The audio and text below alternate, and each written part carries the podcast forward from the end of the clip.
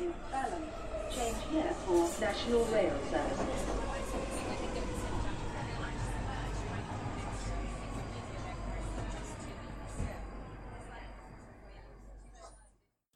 Bine te-am regăsit în stația Londra. Eu sunt Manuel Cheța de la manuelcheța.com și tu asculti podcastul Un român în Londra. Acest episod a fost înregistrat în data de 18 august 2020, în jurul orelor 21 și 20. Este episodul numărul 125, denumit Tirania algoritmului. În episodul acesta vorbesc despre tirania algoritmului pentru liceenii britanici și despre covidro.info, plus tot felul de alte știri și informații, presupun eu, destul de utile de la o săptămână la alta. Nu trebuie să uit că acest episod poate fi urmărit pe Podbean, iTunes, Spotify și pe radio.com. Să nu uităm că podcastul de față este partea Think Digital Podcast Network. Și un alt lucru pe care nu trebuie să-l uităm este faptul că melodia de fundal ce o auzi este Weightlessness și a fost creată de Daniel Birch în albumul Ambient volumul 1 de pe site-ul freemusicarchive.org.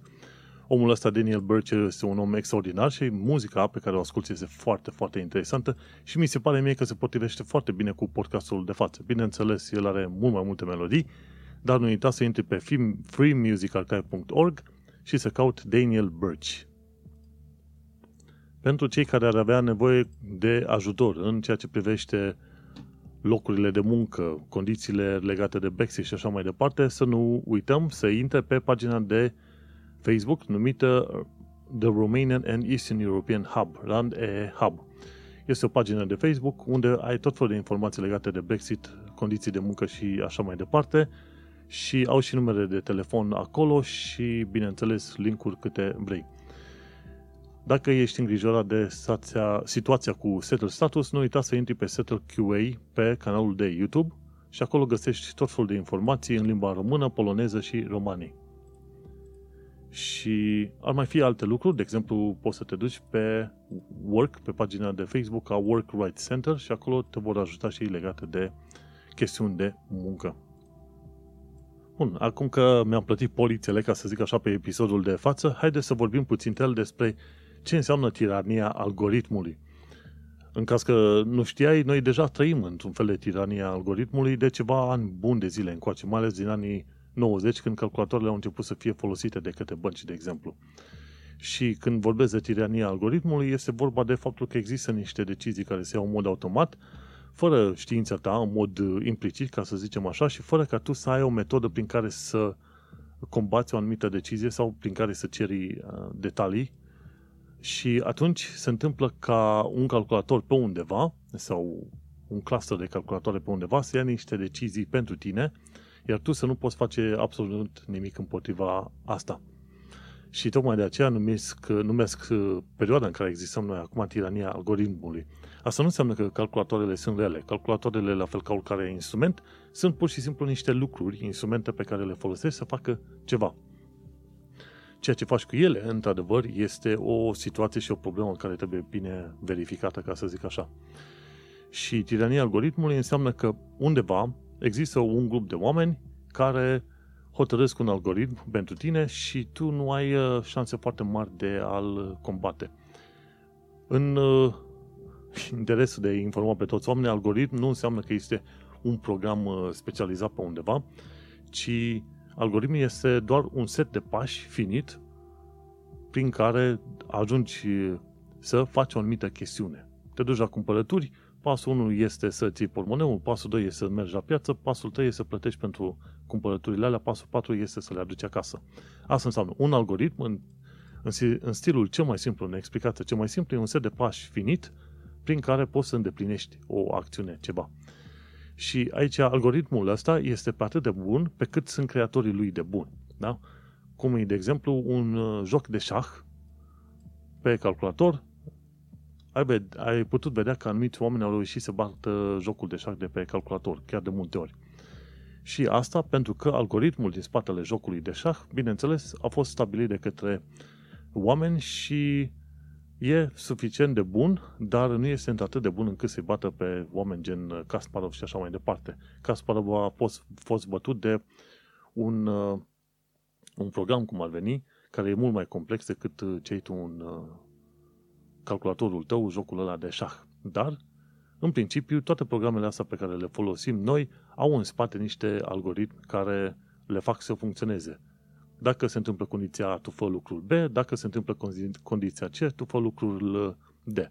În programare ne întâlnim extrem de des cu ideea de algoritm, dar în articolul de față, în show notes, la episodul 125, tirania algoritmului, algoritmul de care vorbim acum este un algoritm care la un moment dat uh, ia decizii în real life pentru tine, nu e vorba de jocuri anume, ci pur și simplu de chestiuni care te afectează în viața de zi cu zi, legat de salariu, de muncă, de ce vrei tu mai departe. Și de curând, un asemenea algoritm a fost lansat de către Ministerul Educației din UK pentru a-i grada pe liceenii britanici. Și ce a ieșit a fost un fiasco extraordinar de mare, pentru că algoritmul, deși a dat rateuri în două treimi din cazuri, uite că nu i-a provocat pe cei de la Partidul Conservator să oprească rularea lui pentru gradarea liceenilor. Practic, ce s-a întâmplat? Din cauza faptului că coronavirusul a lovit atât de puternic, elevii nu s-au mai putut duce la școală să-și dea examenele. Și atunci ce au zis ăștia? Măi, haideți să creăm noi un algoritm, un număr de pași prin care să facă anumite verificări și să le dăm, să dăm fiecărui student o anumită notă pe care prezicem noi că ar merita-o. Dar adevărul este că algoritmul respectiv a fost subiectiv, în sensul că în loc să se uite mai atent la istoria individuală a fiecărui elev, s-a uitat de fapt la istoria școlilor. Și s-a descoperit că în două treimi din cazuri, elevii care au uh, trecut prin acest algoritm au primit note mai proaste decât ar fi primit în mod normal sau decât le-ar fi dat profesorii pentru o situație similară. Și atunci uh, s-a descoperit că, de fapt, uh, cei mai defavorizați oameni în toate afacerile astea sunt cei de la școlile de stat, nu de la cele private, și cei din mediile sărace. Și cu toate că s-a descoperit că în două treimi din cazuri notele au fost mai proaste și uneori s-au dat note extraordinar de proaste, cei de la Ministerul Educației, până la urmă, au zis că, ok, totuși vor să ruleze sistemul pentru tot, tot UK-ul. Și ce s-a întâmplat de curând este faptul că Scoția, la un moment dat când a văzut cât de prost rulează algoritmul ăsta subiectiv, care nu ia în considerare performanța individuală a elevului, așa cum trebuie, Scoția a zis, ok, noi uh, scoatem din lucru algoritmul și o să facem recalcularea notelor pe baza predicțiilor date de către profesorii care au lucrat cu acei elevi. La fel au făcut cei din Irlanda de Nord, la fel au făcut cei din Wales. După ce s-au făcut proteste destul de ample acum în ultima săptămână, se pare că Anglia renunță și ea la acest algoritm de gradare a elevilor. Și este destul de prost, pentru că o serie de elevi care ar fi avut, de exemplu, trei note gen A, astea, astea, astea, au fost degradați la gen ABB, nici măcar AAA. A este mai bun decât B, B este mai bun decât C. Și foarte mulți oameni au fost gradați foarte prost, adică un nivel sau chiar două nivele mai jos decât s-ar fi așteptat și ei și profesorii lor. Și aici reiese în evidență un lucru foarte important legat de algoritmi. Algoritmii sunt pe atât de bun pe cât sunt și creatorii lor. Dacă creatorii lor au fost oameni leneși când au creat algoritmul respectiv, e bine, uite că s-a descoperit că, până la urmă, rezultatele au fost într-adevăr leneșe și prostești. Gândește-te că nu s-a, se pare că nu s-a oferit suficient de multă, să zicem, atenție algoritmului respectiv și n-a fost uh, testat în așa fel încât să dea niște note cât se poate de apropiate. Și uite cum un algoritm rulat de către uh, cei nerăbdători de la Ministerul de Educație din UK, uh, a, practic, a pus în genunchi o generație întreagă de elevi care acum termină liceul și vreau să se ducă la facultate. Foarte multe facultăți au, i-au refuzat pe elevii respectivi, deși inițial i-ar fi acceptat. Pe baza predicțiilor notelor profesorilor, universitățile respective i-ar fi acceptat pe elevi, dar acum, după ce au trecut prin algoritmul ăsta, elevii au fost pur și simplu decimați, aruncați în uh, genunchi, pentru că, uite cum, uh, se pare că dragii noștri conservatori au gândit că o soluție ieftină e ușor de aruncat în brațele oamenilor și să se spele pe față cu ele. În fine, după ce s-a făcut o săptămână întreagă de proteste, elevi, profesori, scandal în media locală, s-a hotărât ca notele să fie cele, uh, cele mai mari dintre notele date de profesor sau algoritm. Dacă algoritmul dă notă mai mare decât profesorul, atunci se va alege nota respectivă. Dacă profesorul are note mai mari date pentru elevii respectivi, atunci notele profesorilor vor uh, fi primele. Ideea e că soluția s-a venit mult prea târziu pentru o bună parte din elevi, pentru că o, o parte din elevi, fiind refuzați la universitățile la care ar fi vrut ei să meargă, au trebuit să aplice în altă parte. Au aplicat în altă parte și până la urmă nu mai uh, pot trece prin procesul ăsta din nou să se reînscrie la universitățile la care ar fi vrut să meargă ei în mod inițial. Și atunci, după ce COVID-ul uh, i-a lovit pe mulți oameni, fiind nevoiți să stea acasă, uh, o treime din firme dând oameni afară, tot așa, uite că au mai venit și cei de la, din guvernul UK cu o soluție din asta ieftină, ca să zicem așa, prin care au uh, chinuit o generație întreagă de elevi.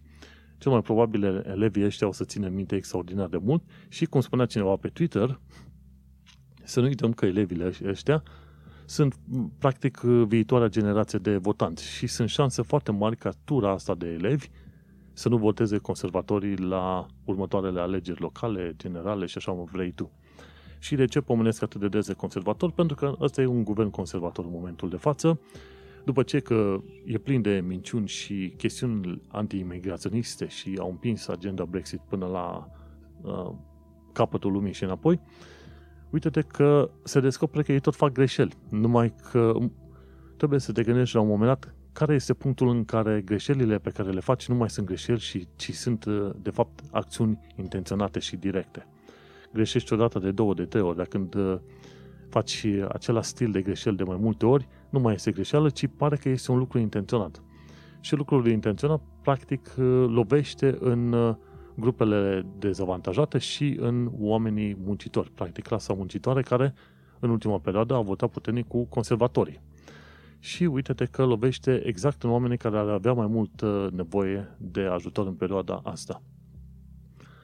Și uite cum uh, algoritmul nostru a fost într-adevăr o chestiune tiranică, dar uite-te că s-a, s-a remediat până la urmă după ce oamenii au pus presiune pe sistem, pe guvernul UK.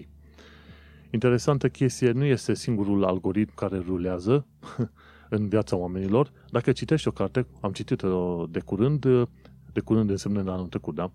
Automating Inequality de Virginia Eubanks, ea povestește acolo despre diverse moduri în care algoritmi din ăștia automați iau decizii în mod automat pentru o mulțime de oameni din diverse clase sociale în Statele Unite. De la oameni care vor primi ajutor social până la modul în care se face predictive policing sau locuri pe unde sunt trimiși polițiștii să patruleze în ideea de a opri infracțiunile care ar putea să se întâmple în viitor. Și până la uh, asigurări medicale, până la credit score și alte chestii. Ei bine, dar fiindcă UK este destul de strâns legat de uh, SUA și de lumea asta modernă, și în UK găsești tot felul de algoritmi din ăștia automați care iau decizii pentru tine. Să nu uităm că una dintre cea mai simplă variantă de algoritm care ia decizii pentru tine este TikTok, de exemplu. Rețeaua TikTok deținută de chinezi îți arată numai una la mână, numai filmulețe care pare că sunt pe interesul tău și al doilea filmulețe care par că nu ofensează guvernul comunist chinez în niciun fel. O altă chestie e, de exemplu, Facebook-ul, care în, îți scoate la suprafață tot felul de articole din astea, postări, care să genereze controversă, ceartă și așa mai departe, să creeze reacții de la oameni. de articole pozitive sau statusuri pozitive nu trezesc prea multe reacții din partea oamenilor, dar când ești ceva negativ și uh, iese o incitare în asta la ceartă, vei vedea foarte multe reacții și uh, statusul respectiv este scos de algoritmul Google, uh, Facebook la suprafață. Și, de exemplu, este un alt algoritm automat, este PageRank Algorithm de la Google Search, care îți prezintă prima pagină de rezultate în funcție de ce termeni ai pus tu în căsuța de căutare. Și astea sunt cele mai simple chestii cu care ne confruntăm în uh, viața de zi cu zi. Dar gândește-te că chestiuni ceva mai complicate sunt cele legate de credit score. În România ai biroul de credit unde nu ești prea bine informat, ți se spune doar dacă ai fi eligibil pentru un uh, uh împrumut sau ceva. Dar în UK sunt deja vreo trei firme, Experian și mai sunt încă vreo două, nu știu exact care sunt, care, hai să ne uităm, Credit Score UK. Uh, e Experian, Equifax și mai sunt alte, alte firme. De exemplu, eu am uh, Credit Karma, de exemplu, care îți arată credit scorul o dată pe săptămână. În principiu, credit scorul este schimbat cam o dată pe lună, dacă stai să te uiți așa, și e o anumită valoare din X din 1000, uh, de exemplu, sau X din 500 sau din 700. Credit Karma merge până la 700 maxim. Și credit, în funcție de credit scorul pe care îl ai în UK, de exemplu, băncile pot decide să-ți dea un împrumut sau nu, un împrumut cu o dobândă mai mică sau mai mare. Dacă e un credit score foarte bun, atunci împrumutul pe care îl primești tu este uh, cu o dobândă mai mică. E ceva, e spre binele tău. Și e ghicește. Există foarte puține metode de a contacta firmele, firmele să le spui, ok, nu-mi place cât credit score mi-ați dat, dat uh, actualizați, actualizați credit score-ul meu.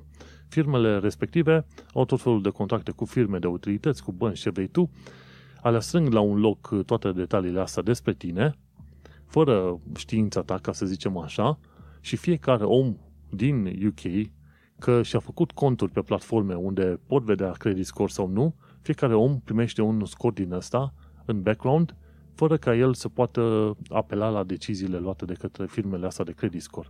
Și atunci, în mod efectiv, trăim în tirania algoritmului, pentru că scorul ăla este în cele mai multe situații arbitrar. Dacă îți faci cont pe Credit Karma și vezi credit scorul tău, acolo ți se explică cât de cât, de ce anumit, anumiți factori sunt favorabili pentru tine și de ce, de ce alții nu. Și te poate ajuta să-ți generezi un credit score mai bun. Dar în mod normal, aplicațiile și firmele de credit score nu fac treaba asta, nu-ți dau informații reale, ci doar că ai un anumit credit score și cam atât. Și e curios pentru că credit scorul respectiv te afectează când e vorba să iei asigurare de casă, de mașină, când îți faci credite bancare și sunt uh, situații în care, de exemplu, ai putea fi verificat inclusiv pentru angajare pe undeva. Sau, cine știe, ar putea să te verifice și landlords dacă vrei să faci un contact de chirie pe undeva. Și atunci s-ar putea să fie complicat. Iar tu nu, nu prea găsești informațiile astea. Sunt unele firme, cum am zis, Credit Karma, îți arată informația asta, zice, ok, s-au făcut câteva soft searches care nu îți afectează credit score-ul sau hard searches care îți afectează credit score-ul. Dar uh, e destul de limitat și nu uita să citești cartea aia care am uh, pomenit-o chiar la început, se numește Automating Inequality de Virginia Eubanks. Să înțelegi ce înseamnă asta, ce înseamnă folosirea unor algoritmi, de ce sunt uh, o bună parte din algoritmii ăștia sunt uh, destul de prost creați și de ce este bine ca să avem uh, o cunoaștere mai pe larg uh, legată de algoritmii ăștia.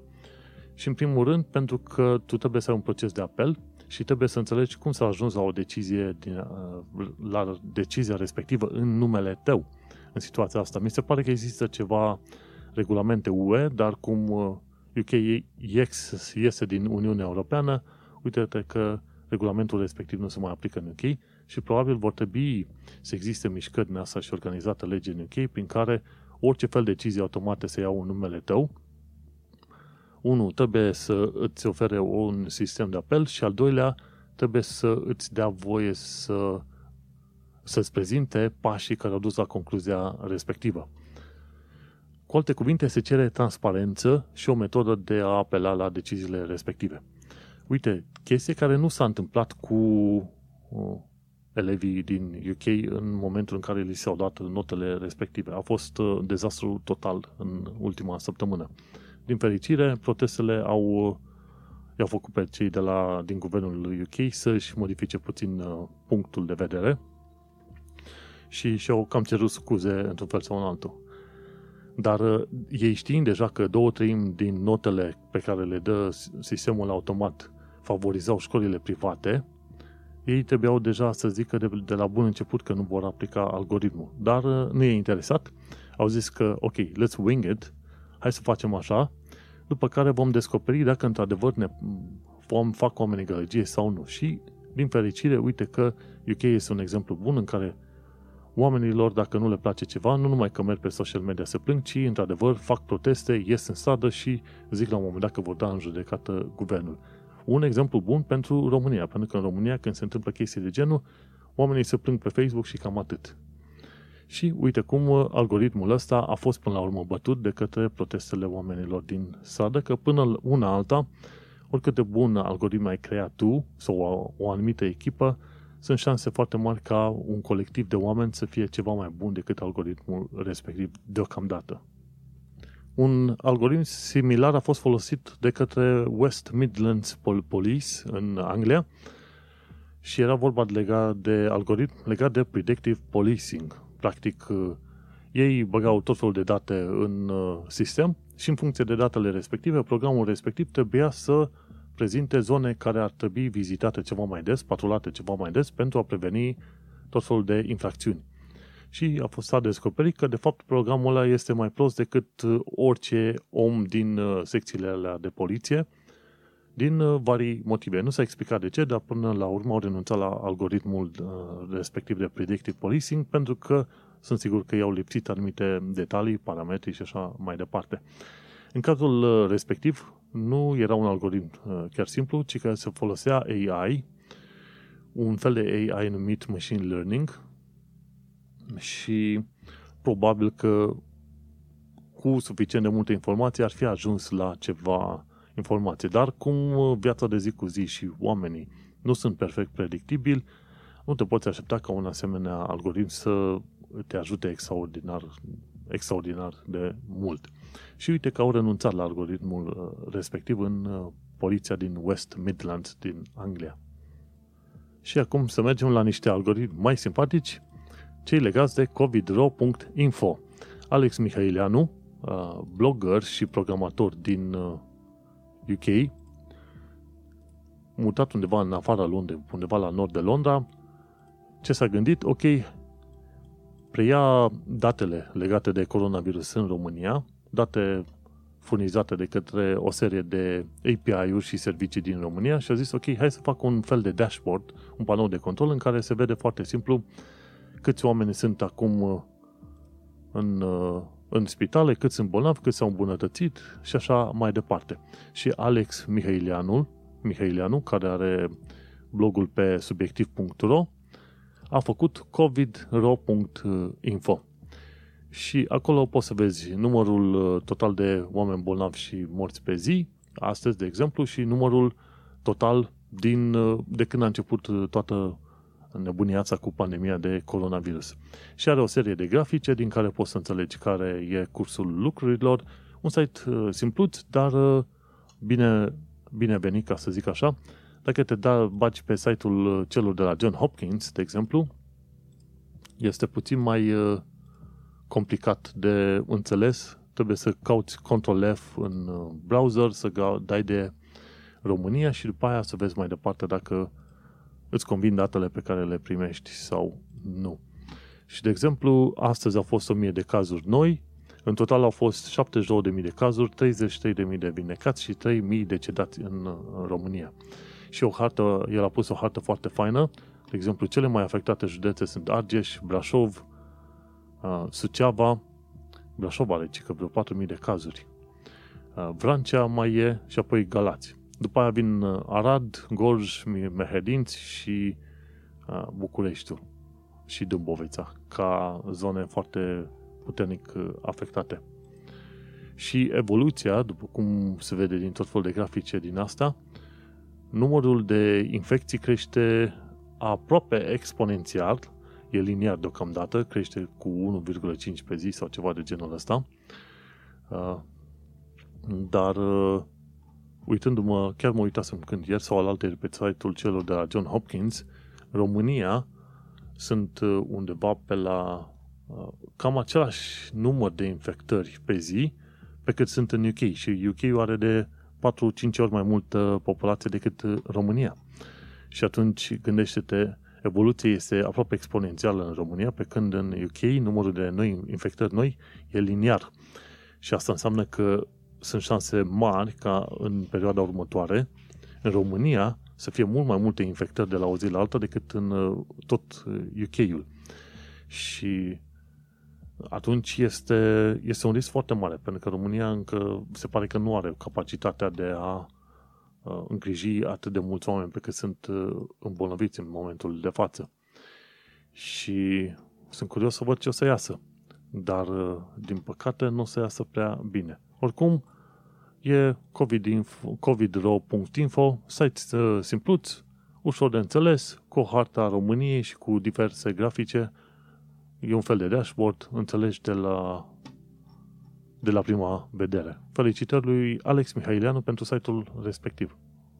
Oricum, dacă te uiți la numărul de infectări totale de pe planetă, 21 de milioane, ceva de genul ăsta, este o lectură deprimantă, ca să zicem așa.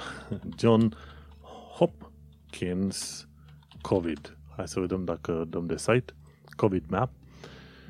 Și hai să vedem ce zice Global Map. Numărul total de cazuri pe lume, 21 de milioane 974 de mii. Numărul total de oameni morți, 780 de mii. Deci aproape 800 de mii de oameni. Este probabil cel mai dezastruos eveniment pe care îl știu eu probabil din uh, uh, istoria mea, ca să zicem așa, născut prin 84 până acum, în 30 X de ani de zile, mie mi se pare că ăsta este cel mai de- dezastros eveniment prin care trăiesc în uh, viața asta. Dezastros la nivel de uh, la nivel global, ca să zic așa. Nu la nivel personal, pentru că momentul, până una alta, momentul de față, 2020, la nivel personal, este doar ca un fel de supărare pe creier, este ceva, o supărare pentru că stai mult închis în casă, dar în schimb nu este extraordinar de rău pentru mine acum. Însă, cine știe, mulți alții vor, uh, vor fi, să zicem, în colimator și sperăm că tu, ascultătorul, le nu o să te îmbolnăvești prea curând sau poate chiar deloc. Gândește-te că mai avem încă vreo șase luni de zile până la un vaccin de coronavirus. Și uitându-ne este foarte interesant. În show, în show notes am lăsat câteva linkuri foarte faine, zic eu. San Francisco a fost pregătit pentru coronavirus. Ei încă din martie, politicienii, autoritățile, doctorii și cercetătorii au fost pe aceeași linie și deși ar fi trebuit până în momentul de față să aibă probabil 1000 de morți, au avut doar vreo cât 50 până maxim în 100, pentru că s-au grăbit foarte repede să Um, stabilească, să zicem, niște reguli și să blocheze orașul să se pregătească pentru coronavirus. Iar San Francisco din SUA s-au gândit și au reacționat foarte, foarte bine. Uh, articolul celor de la Wired, către care am pus eu link, este foarte lung. Wired oricum are articole în uh, long form, ca să zic așa, în format lung, cu istoric, cu tot felul de interviuri peste interviuri, uh, îți ia vreo 15 minute să citești articolul respectiv, dar înțelegi de ce San Francisco au fost foarte bine organizați în uh, lupta împotriva coronavirusului. În primul rând, pentru că politicienii, autoritățile, doctorii și cercetătorii au fost, uh, să zicem, pe aceeași linie de lucru, ca să zicem așa. Oricum, mergem mai departe, un lucru care s-a aflat de curând este că COVID se transmite prin aer, tocmai de aceea distanța reală, efectivă, socială, ce vrei tu, este foarte importantă. 9000 de londonezi au murit din cauza coronavirusului în uh, ultimele câteva luni de zile și uh, PHE, numit, uh, ce, ce știu eu, uh, Public Health England, organizația care trebuia să, să se ocupe de coronavirus, spune că copiii, elevii în școli nu pot transmite COVID. Dar este un lucru fals, pentru că CDC-ul din SUA a descoperit că copiii pot transmite coronavirus de la unul la altul și la, oameni, la adulți.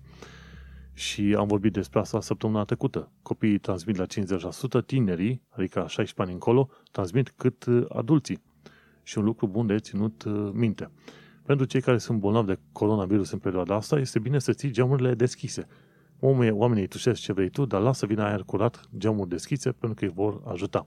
Și când vor exista vaccinuri de coronavirus, să nu uităm că persoanele obeze vor avea de suferit. De ce? Pentru că vaccinurile, în genere, sunt mai puțin eficiente pentru persoanele obeze.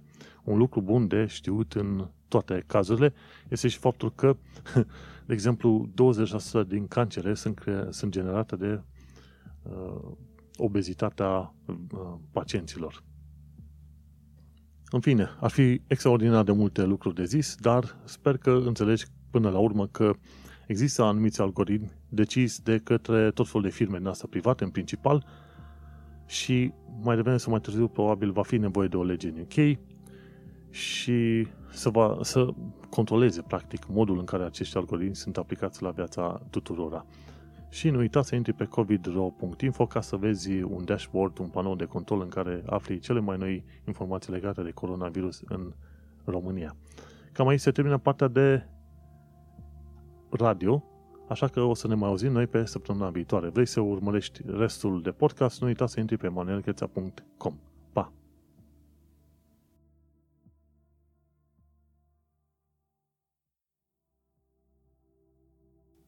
De multe ori mă iau cu vorba, vorba aia am un episod de o oră o dată pe săptămână și câteodată nu mi se pare suficientă ora respectivă. În principiu este cam așa. Dacă ai un singur uh, creator de podcast, e bine, podcastul ar trebui să, am, să aibă cam o oră. Dacă sunt mai mulți creatori de podcast, fiecare creator de podcast, adică host sau gazdă, ar trebui să aibă cam 30 de minute screen time, cum ar veni. Dacă suntem doi, atunci fiecare împărțim uh, podcastul în două și avem fiecare jumătate de oră, cumulat. Că discutăm unul cu altul, dialoguri și așa mai departe. Poate puțin mai mult. Dacă ai trei podcasteri, atunci podcastul poate urca liniștit la o oră jumate, iar dacă ai 4-5 podcasteri, podcastul poate ajunge pe la vreo două ore. În fine, ideea este că pentru un podcaster și o oră este suficient de mult de vorbit, ca să zic așa, mai ales pentru unul leneș ca mine, care prefer să ascult mai mult decât să vorbesc. Și ca să repet, coronavirusul se transmite prin aer și cine se îmbolnăvește este bine să țină geamurile deschise ca să se aerisească aerul și să scoată practic toate particulele astea bolnave, ca să zicem așa, din camera, camera respectivă în afară.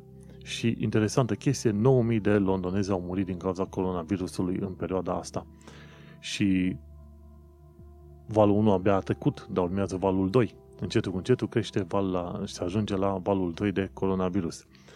Și 9000 de oameni înseamnă 1 la 1000 din uh, populația Londrei, dacă stai să te gândești. Sau 0,1% din populația Londrei a murit din cauza coronavirusului. Și bineînțeles, numărul de infecții, dacă te uiți, 9, uh, de fapt numărul de morți ar fi undeva întotdeauna pe la vreo ar urca undeva între 2 și 3% din uh, numărul total de infectări, atunci ar însemna că ai pe Londra ai avut cât? Asta ar fi 3%, 1% fiind 3000, deci pe Londra ar fi fost uh, vreo 300 de mii de infectări, probabil, poate chiar 500 de mii de infectări. Asta ar fiind cifrele oficiale. Pentru că în mod neoficial, oameni care n-au fost verificați, care n-au prezentat simptome, ar fi ajuns liniștit pe la cât 1,5-2 milioane de oameni, probabil că au fost infectați în Londra cu coronavirusul. Și sunt șanse mari ca coronavirusul să fi fost, să fie existat în uh, Londra încă din perioada lui noiembrie, dar oamenii să fi spus în perioada respectivă că au trecut prin gripă nu prin uh, coronavirus, pentru că în perioada respectivă nu se știa de treaba asta prea mult. În fine, hai să mergem uh, puțin mai departe la celelalte secțiuni ale podcastului de față. Și iată, mă revenit după pauza binevenită de jumătate de oră de podcast din fericire pentru mine, podcastul nu este live și nu cred că îl voi avea vreodată live pentru că ar fi extraordinar de multă muncă pentru mine.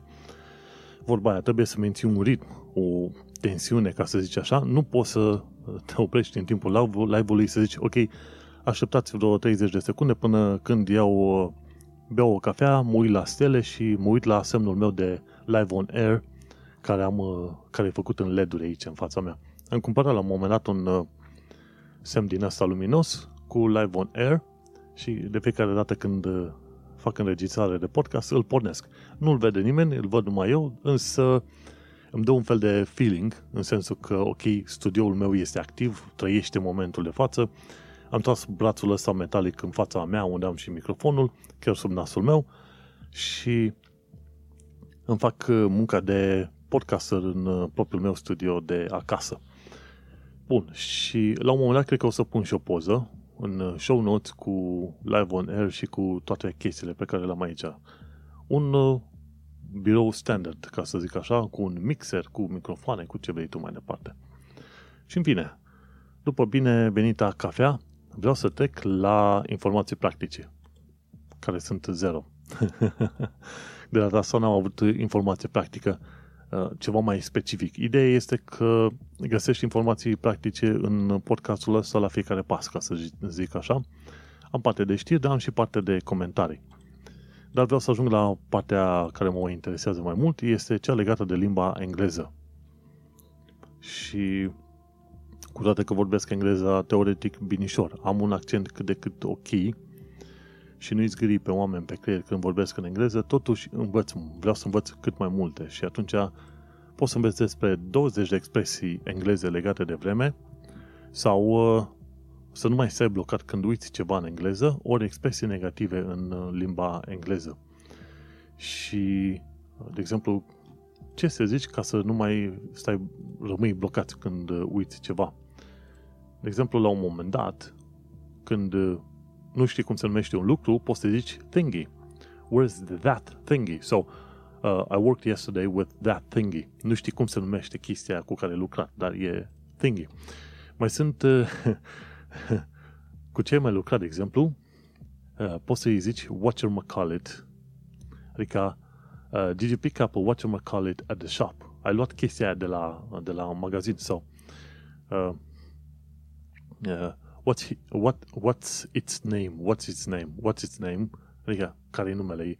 Did you see any what's its names at the shop? Ai văzut tu pe cineva? Și uh, mai sunt alte chestii legate de lucruri pe care nu prea le știi, de exemplu cum se numesc, it's like, it's sort of, it's kind of. Adică seamănă cu chestia aia. Nu știi exact cum se numește, dar seamănă cu chestia aia. Și foarte interesant de vorbit. Expresii negative în limba engleză.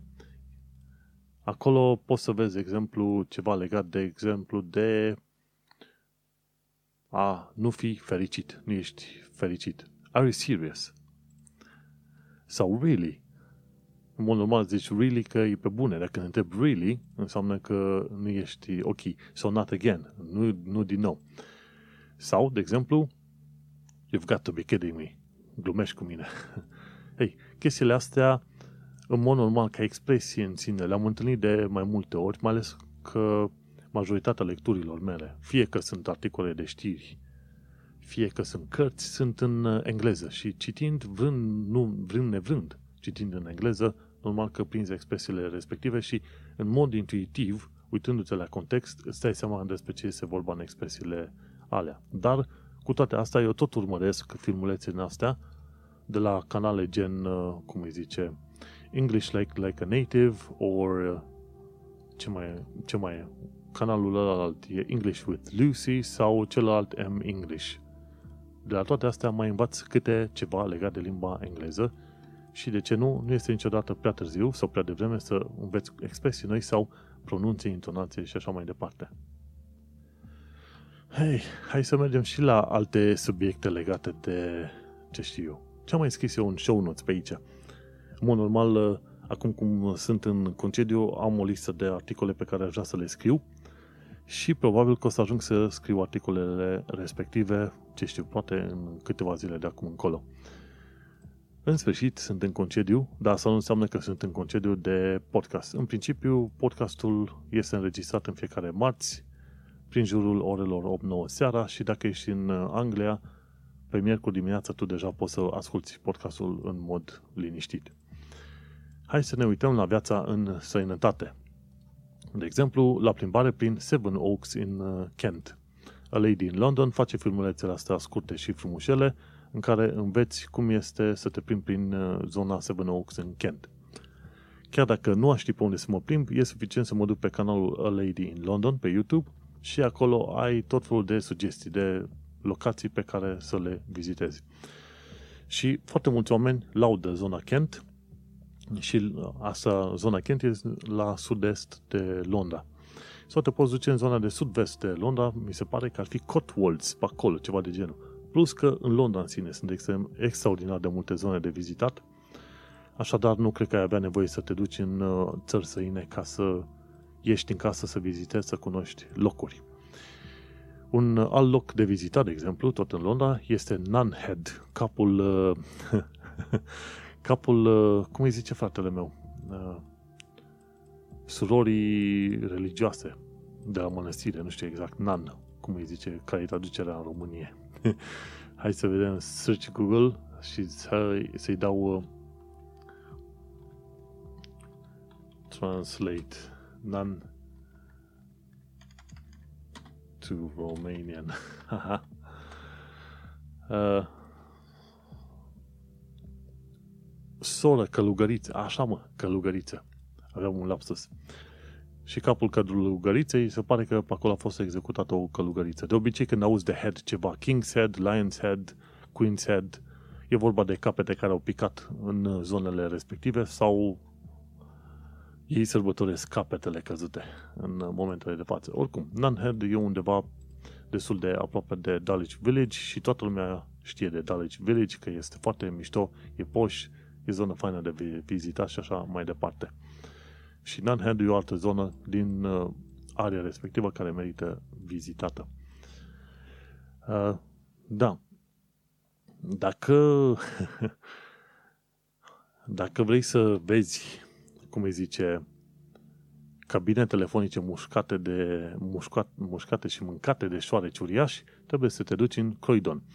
Un artist a făcut o sculptură cu o cabină telefonică cu o mușcătură uriașă în ea. Foarte interesantă chestia asta. Londra este foarte interesantă că are Uh, puncte în care poți să vezi instalații din asta de artă. De la distanță te uita că, într-adevăr, probabil a venit un dinozaur și a mușcat din cabina aia telefonică, de undeva din lateral, nu de sus, și arată foarte interesant. Și este în Croydon, nu știu exact unde. A, da. Uh, pe North End. North End. Pe strada North End și este un magazin sau un local în zona respectivă numit N Summers și acolo, în zona Croydon, în sudul Londrei, găsești cabina asta mușcată de un uh, Jurassic Dinosaur sau ce mai fie ăla. Londra are chestii din astea. Tot legată de Londra, de exemplu, uh, cineva a făcut o hartă alternativă a metroului londonez în care sunt uh, arătate, uh, cum îi zice, liniile de metrou care au aer condiționat. Și bineînțeles, liniile de metrou care au aer condiționat în Londra sunt, uh, de exemplu, Overground TFL Rail, este uh, District Line, e Circle Line, este Hammersmith, uh, ce mai e? District, Circle, Hammersmith and City și a mai fi încă una la un moment dat. A, și Metropolitanul, care iarăși are aer condiționat, mai ales când este vară și extrem de cald. Ei bine, dacă mergi cu liniile alea de metrou, o să fie mult mai bine.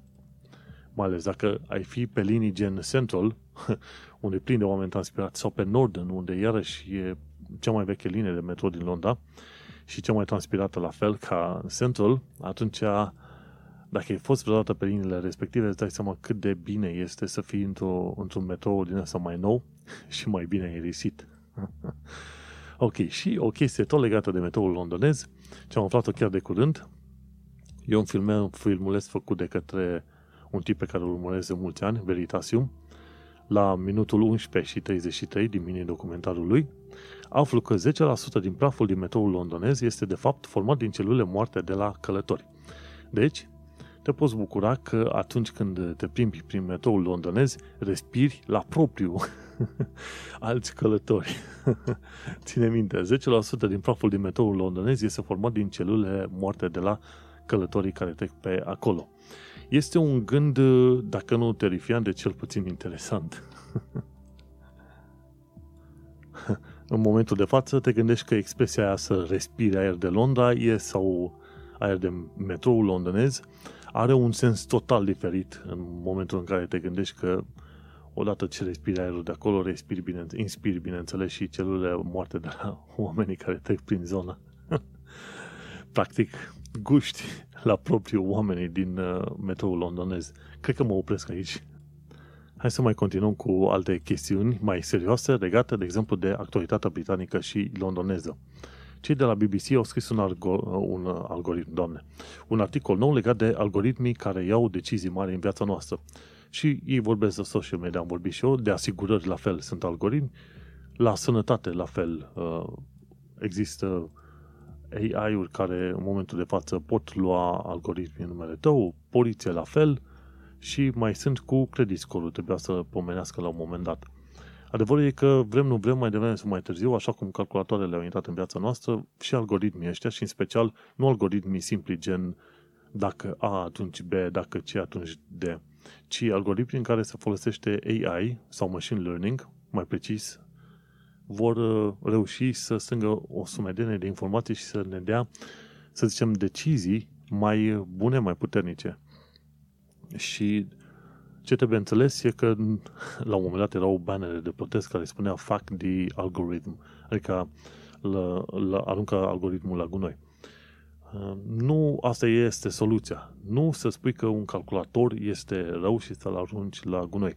Ce este important este să existe o serie de reguli și politici în uh, loc care să permită transparentizarea acelui algoritm. Uh, tot legat de transparentizare, la un moment dat am zis, ok, am o sâmbătă liber, ia să vedem ce pot face cu sâmbătă asta liberă. Și ce am făcut? Am descărcat pe calculatorul de acasă aplicația EUID Exit și în ideea de a verifica codul sursă ale aplicației respective, aplicația folosită pentru setter status, da? Se zice EUID Document Verify, EUID Exit Document Verify, ceva de genul ăsta. Și zic, ok, hai să vedem cum reușesc să mă uit, să descoper dacă există vreun algoritm uh, fancy sau ceva interesat, interesant care m-ar uh, mi-ar deschide ceva ochii să văd cum funcționează într-adevăr uh, uh, aplicația pentru settled uh, status. Și am reușit să despachetez aplicația, cât 1400 de fișiere în total, m-am uitat cursiv peste toate, tot ce am reușit să văd, până la urmă este că aplicația în sine este un fel de gateway sau un fel de portiță. E ca și cum uh, te duce la o poartă și poarta aia te scanează, îți ia detaliile personale, papac, și după aia de la poartă se trimit detaliile către centru.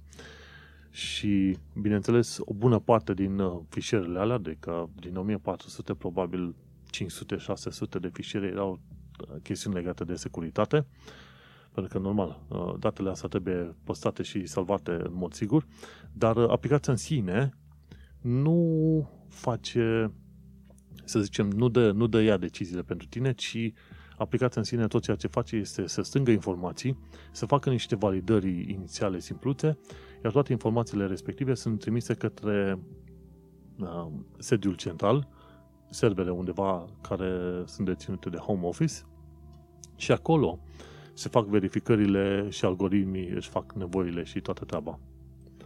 Acum când am zis că algoritmii își fac nevoile, asta nu înseamnă că ceea ce crezi tu că înseamnă, da? ci pur și simplu pe uh, serverele home office se fac anumite calcule, verificări și așa mai departe, se fac chiar alte verificări. Ce mă interesa pe mine la un moment dat este să descoper când aplicația EUID Exit comunică cu, să zicem, uh, uh, tax, cu HMRC, cu zona de revenue and customs and customers, toate cele, revenue and customs, pardon. Când se conectează la serverul de taxe și așa mai departe, aplicația în sine nu face treaba asta, ci informațiile sunt trimise la sediul central și de la sediul central de acolo se fac niște verificări interne. Ce am putut vedea, eu sunt programator de JavaScript, de frontend pentru website-uri, nu de aplicații. Dar uh, codul în sine este scris în uh, Java.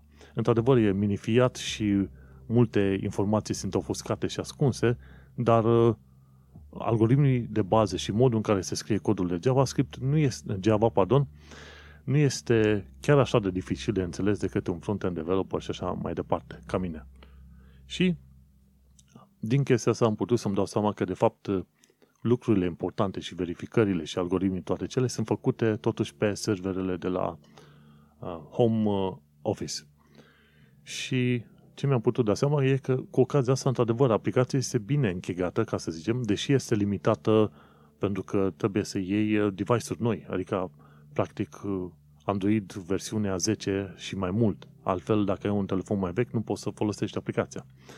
Și în fine, e bine gândită pentru că aplicația în sine tot ceea ce face este să împacheteze informațiile despre tine și să le trimită la, la centru, iar de la centru se iau decizie și primești informațiile înapoi.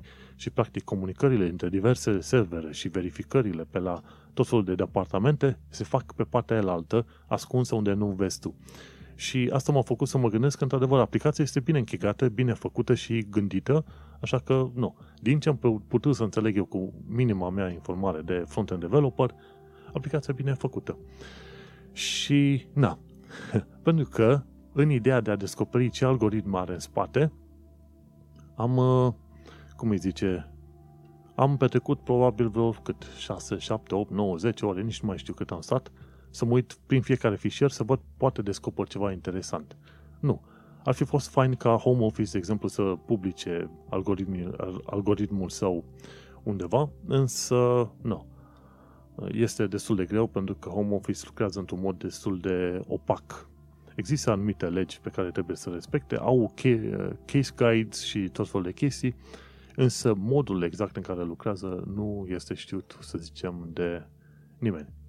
În fine, cam asta vreau să zic și despre algoritm. Un alt algoritm pentru setul status care este ascuns undeva și nu-l vezi, ia decizii pentru tine și sunt, sunt situații în care, într-adevăr, poți apela și să spui, ok, Uh, cred că ai greșit aici, avem niște documente și atunci se cere ca un human supervisor să intervină.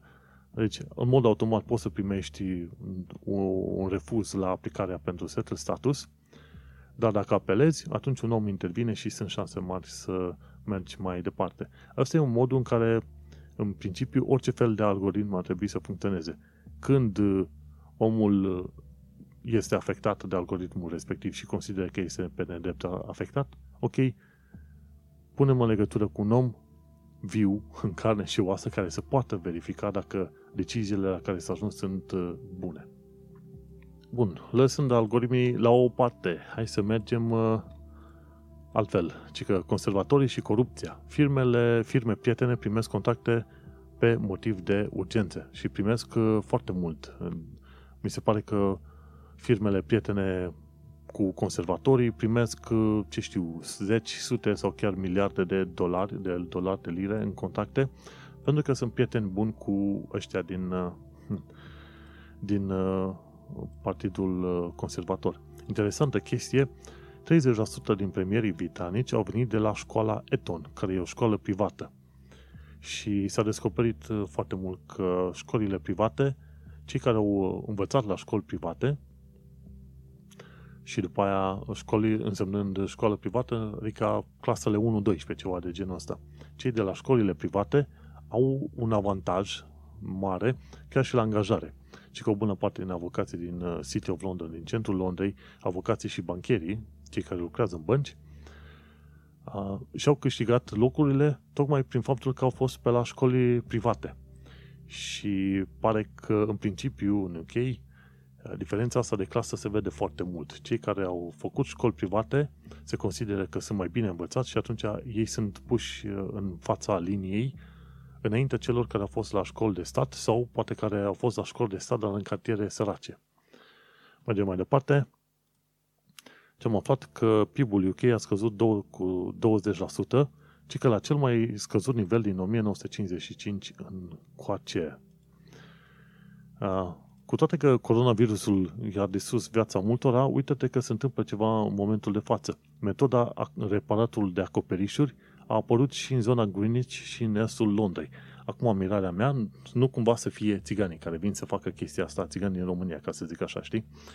Nu toți țiganii fac așa, ci am zis anumiți țigani. Că e metoda asta. Te duci în Brașov, de exemplu, dacă ai casă, primăvara te poți pomeni cu țigan la poartă, că vorba aia, hai să vă recuperim, a, reparăm acoperișul. Te înțelegi la o sumă, nici nu o repară bine și eu mai apoi te pomenești că îți cere și suma dublă și dacă refuzi să plătești suma dublă și aduc uh, toată șatra, efectiv toată șatra și te amenință până le dai banii respectivi. Și aici te anunță la fel grijă la șarlatanii care vin la reparat acoperișuri. Și mai sunt alți șarlatani care se îmbracă în haine de polițiști, intră peste oameni în casă și fac tot felul de verificări și fură. Și ca idee generală, dacă polițistul nu are mandat, nu are ce căuta în casa ta, nu invita niciun polițist în casă. Nu înseamnă că ești nepoliticos, îi spui, sorry, n-ai ce căuta. Pur și simplu. Și așa te protejezi și de șarlatanii care se îmbracă în polițiști. Polițiștii fără mandat n-au ce căuta în casă. Mergem mai departe. O chestie foarte faină este legată de Cambridge. În Cambridge au făcut un sens giratoriu care este dedicat, care dă prioritate bicicliștilor. Dacă să să te uiți la Cambridge versus Oxford, că ăștia, astea două orașe și universități se bat cot la cot într-un fel, sunt în top 10 lume universități, am descoperit că Cambridge mi se pare mai fain. Este într-adevăr mai plat, dar are mult mai multe biciclete și pare mai european, iar Oxford pare mai britanic, într-adevăr, mai vechi, mai în stilul ăla mai vechi. Dar Cambridge mi s-a părut mai accesibil, mai simpatic și mai european, mai modern, mai ales că sunt foarte mulți oameni pe biciclete pe acolo, comparativ cu Oxfordul, de exemplu. Și faptul că au făcut ăștia un sens giratoriu în care, într-adevăr, bicicliștii au prioritate, este foarte, foarte mișto. Și chiar mă gândeam la un moment dat să merg să mai re, să revizitez uh, cambridge de curând. Te costă cât vreo 10-20 de lire biletul și ia o oră jumătate să ajungi până în direcția respectivă. Și o ultimă știre legată de actualitatea britanică și londoneză, Priti Patel, uh, șefa Home Office, inventează uh, imigrat, uh, cum să zic, uh, invazii cu refugiați, deși nu există asemenea invazii cu refugiați. Cei de la The Economist au scris pe 15 august un articol uh, lunguieț în care au explicat puțin tel uh, uh, de ce, de exemplu, Home Office inventează chestiuni gen uh, invazia refugiaților. Și vorba de 4.000 de refugiați care au reușit să ajungă prin sântoarea Dover în UK în anul ăsta. Și vorba aia, refugiați cer azil, etc., etc. Numai că Priti Patel ai, face îi transformă în dușmani, ca să zic așa, pe oamenii respectivi. Și sunt tot fel de certuri pe Twitter în care oamenii cer ca respectivii să fie arestați, deportați, ce vrei tu și așa mai departe, fără să întrebe ce și de ce, cum au ajuns uh, în UK. Uh, și numesc asta ca fiind o invazie, ca să zicem uh, așa. Adevărul este că la un moment dat Priti Patel a și zis că o să trimite paza de coastă cu vapoarele să-i oprească pe refugiații respectivi care sunt în bărțile ale micuțe, știi? Bineînțeles că paza de coastă nu se va pune să dea cu bărțile peste oamenii respectivi sau să îi împuște. Chestii de genul ăsta nu se fac.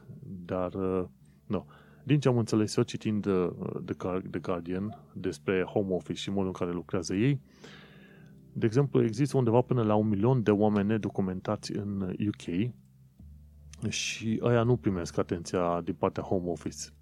Home office pare mai degrabă interesat să genereze gălăgie și să spună, să arate că în fața presei că de fapt ei fac chestii, dar în mod real nu sunt uh, interesați în mod real să afle câți oameni sunt în, uh, în stare de ilegalitate în UK, deși în mod neoficial ar fi undeva între 600.000 și un milion de oameni care stau în mod ilegal în UK.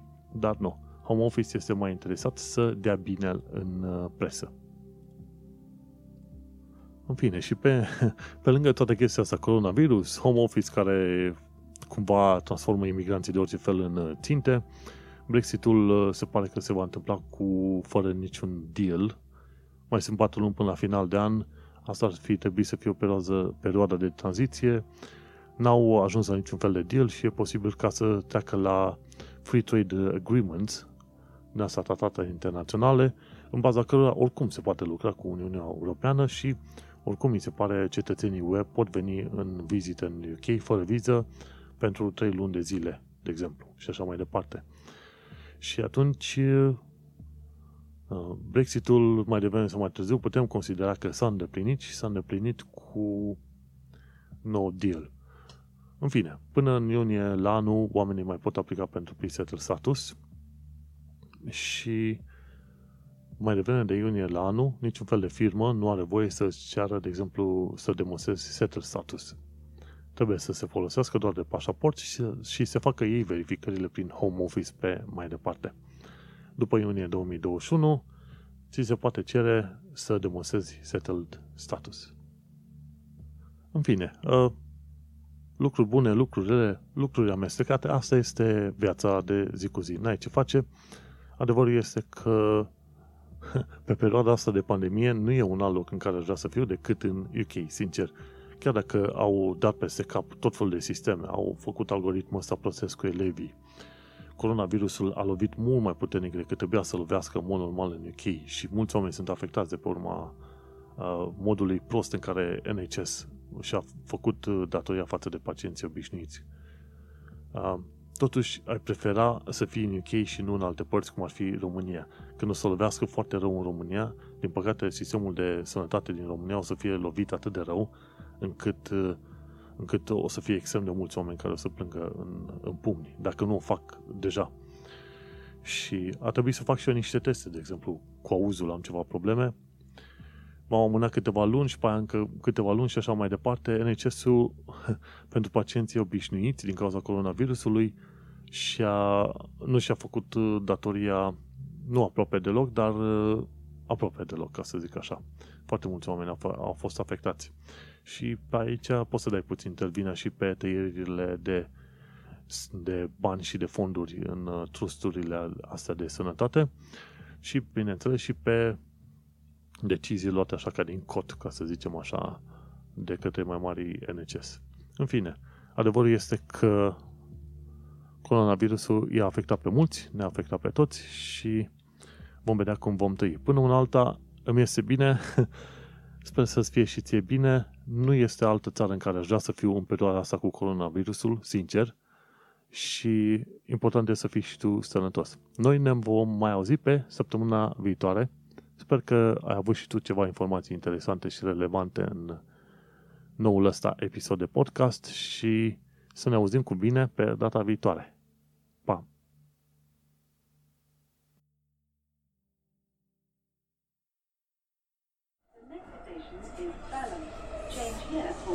The next